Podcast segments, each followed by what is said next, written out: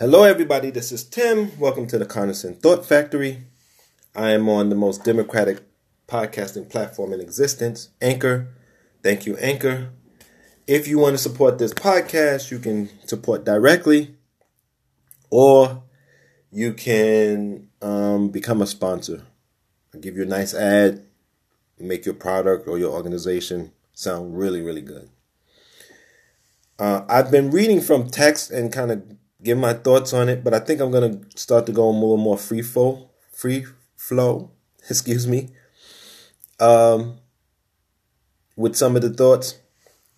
You tell me what you like better, and I want to talk today about the social free fall that we're in. That's why I got the words mixed up. Uh, this society has been in a slow free fall for a while. But this year, with all of the events, we have hit a rapid fall. We're just, we're falling. And I want to share some stories to show you what I mean, how I know we're in free fall.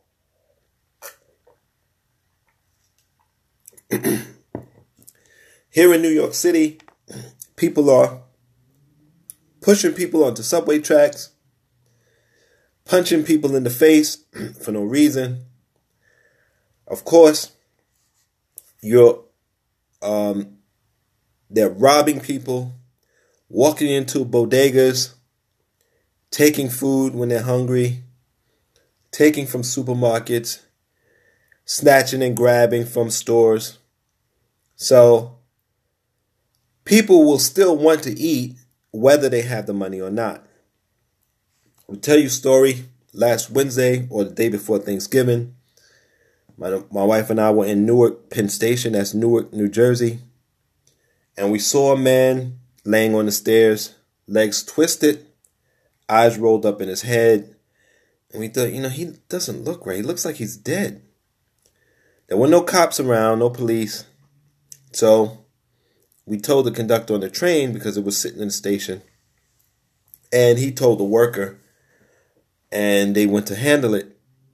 But we went on. We, if I had been by myself, I probably would have stayed. But we were kind of trying to get to our in-laws' house, and um, now I'll talk more about what happened at the in-laws' house. High-level conversations. Might have to do another podcast with that. So Tuesday, I saw the guy, saw a police officer. I'm sorry, not the guy. I saw a police officer in Newark Penn Station, and I asked him, "Hey, you know, I told him last Wednesday." We saw a man on the stairs, his eyes were rolled up in his head, his legs were twisted like he wasn't alive. I know you weren't here. Did you hear any buzz about anybody passing away? He said, Well, we take people to the hospital all the time. I said, Oh, okay, I figured that, but you know, if you didn't hear nothing about him dying, then I, I, maybe that's good news. Maybe you just took they just took him to the hospital, and he kind of looked at me like repeating with his face, kind of well, you know. I don't know. He he basically said, I don't know. I wasn't here do you remember the officer and things like that? And I thought, well, how many people are dropping dead in Newark Penn Station? a lot of homeless people around there. How many of these people are dying? If he's saying that we take people to the hospital all the time, some of them, I'm assuming, are dead. Maybe some of them are not. And that's social freefall. Um, that's an example of it. The other day, a man punched a person in the face in Newark Penn Station just because they're not robbing them. Elderly people are being beaten. sometimes they're robbed for a couple of dollars, sometimes just punched and knocked down. Um, you see this on camera. I'm sure if anybody has any sense, and I was trying to get this for my wife to get pepper spray because you're going to need some protection. I've seen people learning how to shoot. Um, taking gun lessons. I've seen black community. The black community, let's talk about it because this is a specific case. We are in complete disarray. The black community has been in free fall since the 1970s. Matter of fact, I can safely say that the black community has not been functioning at human level since the government destroyed the Black Panthers. And I mean, I was around, I was born in 1971, and by the time I was eight or nine years old, we still had kind of a community. We still had some unity there. We still had, but it was decaying. And by the 1980s, you could see every year was decaying, decaying. And once crack came, it was over. And in the 1990s, the black community, the black American community, pretty much adopted one principle money. Didn't matter. Money, paychecks. and some black people don't care, even the paychecks are low, they value you based on paychecks. That's one of the reasons I get devalued in the black community because the work that I do I depend on you. I have platforms where I work, but there's no paycheck attached. There's no benefits. See, black people like paychecks, benefits. If you don't have that, there's no value in the black community for the most part. Um, when I'm in a, with other ethnic groups, fine. Value properly. And sometimes they ask me, like, why are you so devalued in your own community? I have to explain to them miseducation. I have to explain to them fear. I have to explain to them a mental decline, um, pathologies. Because when you're not mentally expanding, you're you're you're restricting.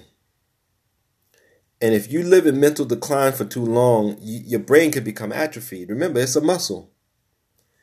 And so that's the condition of the black community. We're at third world conditions now inside a first world, extremely wealthy empire. We've been that way for at least a decade. But this year, we've just completely fallen. Right? So we're all in free fall. The only saving grace for the black Americans are is the Black Lives Matter movement and the frustration around the brutality from police, but also the frustration around the mismanagement of so called black leadership, so called white leadership. And I think the two events that really sparked the frustration is the George Floyd murder. Well, I should say three incidents. The Breonna Taylor, because when it, once we did George Floyd, then people went back and looked at Breonna Taylor. One, just a lynching, George Floyd. Two, busting in Breonna Taylor's house and shooting her and killing her in her own home. That's Klan stuff. And I mean, they were equipped with dogs, guns. I mean, these people, something else. And the, and the uh, incident in Central Park where the white woman called the police on the black guy, lying, pretending to be hysterical so she can get him hurt, and saying as much all on camera. And I think those three incidents just sparked it, and black people said enough. And we've been fed up, and we've been in the street, we've been protesting, we've been standing up for ourselves a little more. The whole world said, yeah, enough. You've been treating them badly for since your country founded and hundreds of years before that. You got to give these black people a break. Uh, so that's the saving grace. That's the thing that I'm, I'm happy about. Uh, so we're all still in free fall, but at least black people are being recognized in a way that we haven't before. Now, as I say, inside the community, yeah, we're we're we're shouting that we should matter and things are not fair, but we're still not treating each other well. And like I said, mental decay, you don't get over that in a year. So, you know, we'll see how it goes which um, I want to talk about there is a point when you're in social freefall where you cross over into hell on earth. And if the money people, mostly money men, don't do something through the government to create a social floor again, to create some social stability, we will find ourselves in a hell on earth. And, and you don't, ha- we don't have long. Everything moves quickly now. We have all the technology we need to be a, a, an advanced society, an expansionary society. We have all this, all the tools we need. We have all the empty apartments to house everybody and then some. We have everything we need.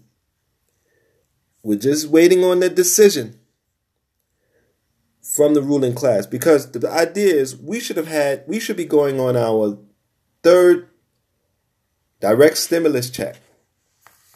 We got one in the spring. We should have gotten one. We got one in April. We should have gotten one in the summer. We should have gotten one in the fall. So that should be three. And we should be getting ready to get one for the winter. If we're not getting a, a, a stimulus check of $1,200 at least, at least every three months, every quarter, every season, then we're going to slip it to hell on earth we really need a universal basic income of twelve hundred dollars a month. Um, but at least if you don't give us the twelve hundred dollars every quarter, you're you're looking at some bad, bad uh, situation. And hell on earth looks like everything I said, but ramped up times two, three, four, five, six, seven, eight, nine, ten. People just punching people in the face everywhere you go people trying to stab people, people mentally ill people out there, which let's let's face it, the way this society is structured, it breeds mental illness. So there's mentally ill people who are diagnosed and mentally ill people who are not diagnosed. This whole population, this whole society is structured on mental illness. And that'll be another podcast that I'll do. I need to write this down. Wait a minute. I want to do a podcast on high level conversations with my with my in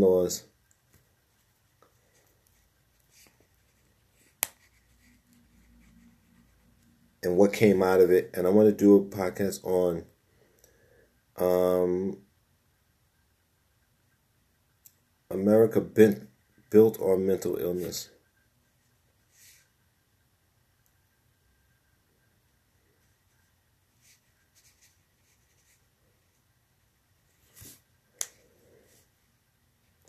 Okay, so we're gonna do two podcasts. That's two ideas for podcasts. That's how thoughts work. You have thoughts, and then you have other more thoughts. Okay, so look for those. Those will be coming. Um. So we don't want to get to a hell on earth, and like I said, all they have to do is pass legislation. You give us the stimulus,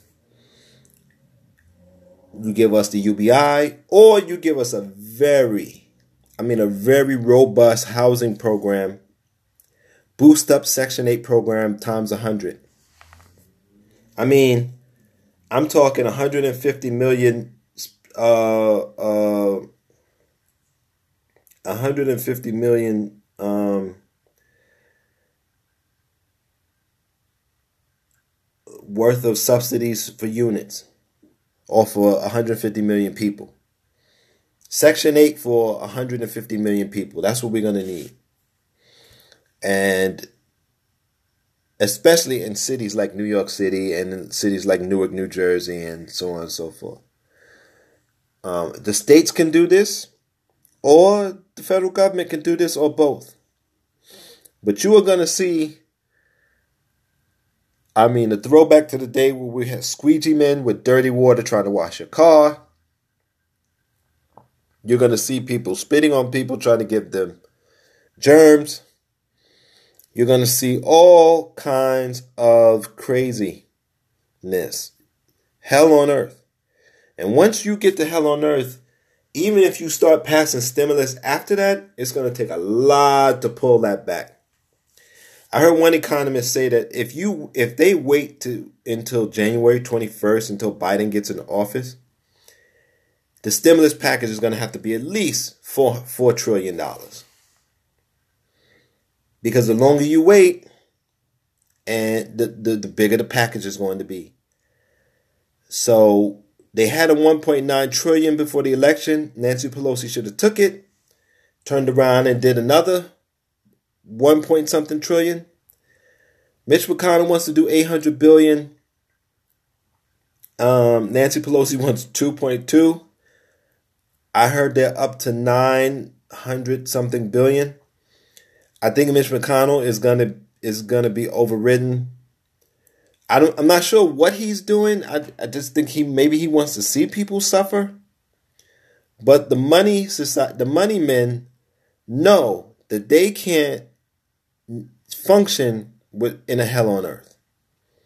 Because then for them that means going to a bunker, going to a closed off place, getting on a yacht, going out to sea where they have um, self sustainable materials or whatever the case may be, going to islands that they bought and living like that with their own drones and security and all of that stuff. That's what that means for them.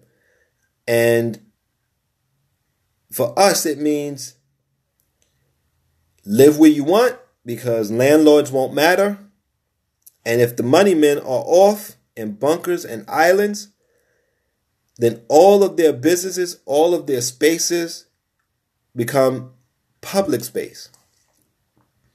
And if you go there, if you get to that point, one or two things can happen. We could just be chaotic and you have factions here and there that are fighting each other, or we build a whole public infrastructure like you've never seen. So you have nothing but work cooperatives, food cooperatives, home cooperatives. People just walk into buildings and take it. Now, that's not necessarily hell on earth, you know, but if those people are walking around with guns and they're taking neighborhoods that could be hell on earth. And I know some people are learning how to shoot so they can protect themselves, but there's a group of people in this country, mostly Confederates, they have most of the weaponry and they have military style weapons. So if you're learning how to shoot in your 9 millimeter or your shotgun or whatever it is, they're coming with multiple automatic ri- rifles. Some of these people have trucks. Some of them have trucks that are like tanks. I mean, it, it it's amazing. Police departments have tanks. So we don't want to get to hell on earth. The money men don't want to get to hell on earth. So I don't know. There's just Mitch McConnell and a few Republicans in Congress. It seems to be really just Mitch McConnell. And it'd be very interested to see if anything happens to Mitch McConnell or if he changes his mind in the next few months. But if he doesn't, if we get out of this year, and even Mitch McConnell said, if we don't get through this year, if we don't get a stimulus before this year ends, it's over because there's a rent moratorium on and it ends December 31st. So people will be facing evictions. And in some states, in New York City, you have to go through family court. You have to really, it's hard to evict someone. But in some states, some counties, um, people can just throw you out. And so you're talking 30 million evictions throughout the whole society. And nobody wants that. So we're just waiting. We'll see I will be very affected by this. So I definitely would need a stimulus now and a stimulus in the in the next year. We'll see if UBI catches on. We'll see what happens. Um, until then, you know, we're functioning, trying to put out high level thoughts. I'm trying to put things out on my platform um, because like I said, I kind of didn't get into this, but every institution now has to be redone. They're all failed. They've been failing for a long time. and finally they collapse. It's like that abandoned house that's been there and then finally it just caves in. That's what happened in 2020. But the good news is we can get the stimulus from a governmental point. And the good news is we have the technology to build educational platforms, which I've done, cultural platforms, which I've done, and art, which I've done in the form of writing, screenplays, and songs. So, in that sense, there is good news, right? I know some of my podcasts might be depressing, but there is good news. We can get out of this. And the, the best news is it's easy. It's very easy. The question is are we willing to do it? Are we willing to actually do the work, to recognize the reality of our situation before it hits us and we're in pressure? And um, I'm doing my best. I know some people around me who are trying and thinking about how we're going to function and put our society back together.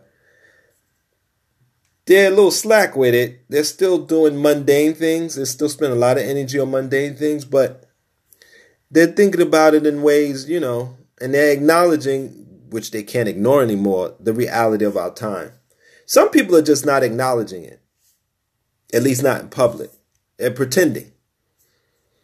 And those people may have to die before we move on because they're just not going to get it and they don't want to accept it. So, like I said, we're at a crossroads. It's a very easy solution. We'll see what happens. And hopefully, I'll have something better to report that we've taken the right path, taken the right turn, um, and we've stopped the social free fall and we avoided the hell on earth. Until next time, I want to say thank you for your time. Thank you for your support. And again, if you want to support this podcast, you can donate directly or you can sponsor it. You become a sponsor. And before I sign off, I want to say, of course, thank you to the most democratic podcasting platform in existence, Anchor. I love Anchor.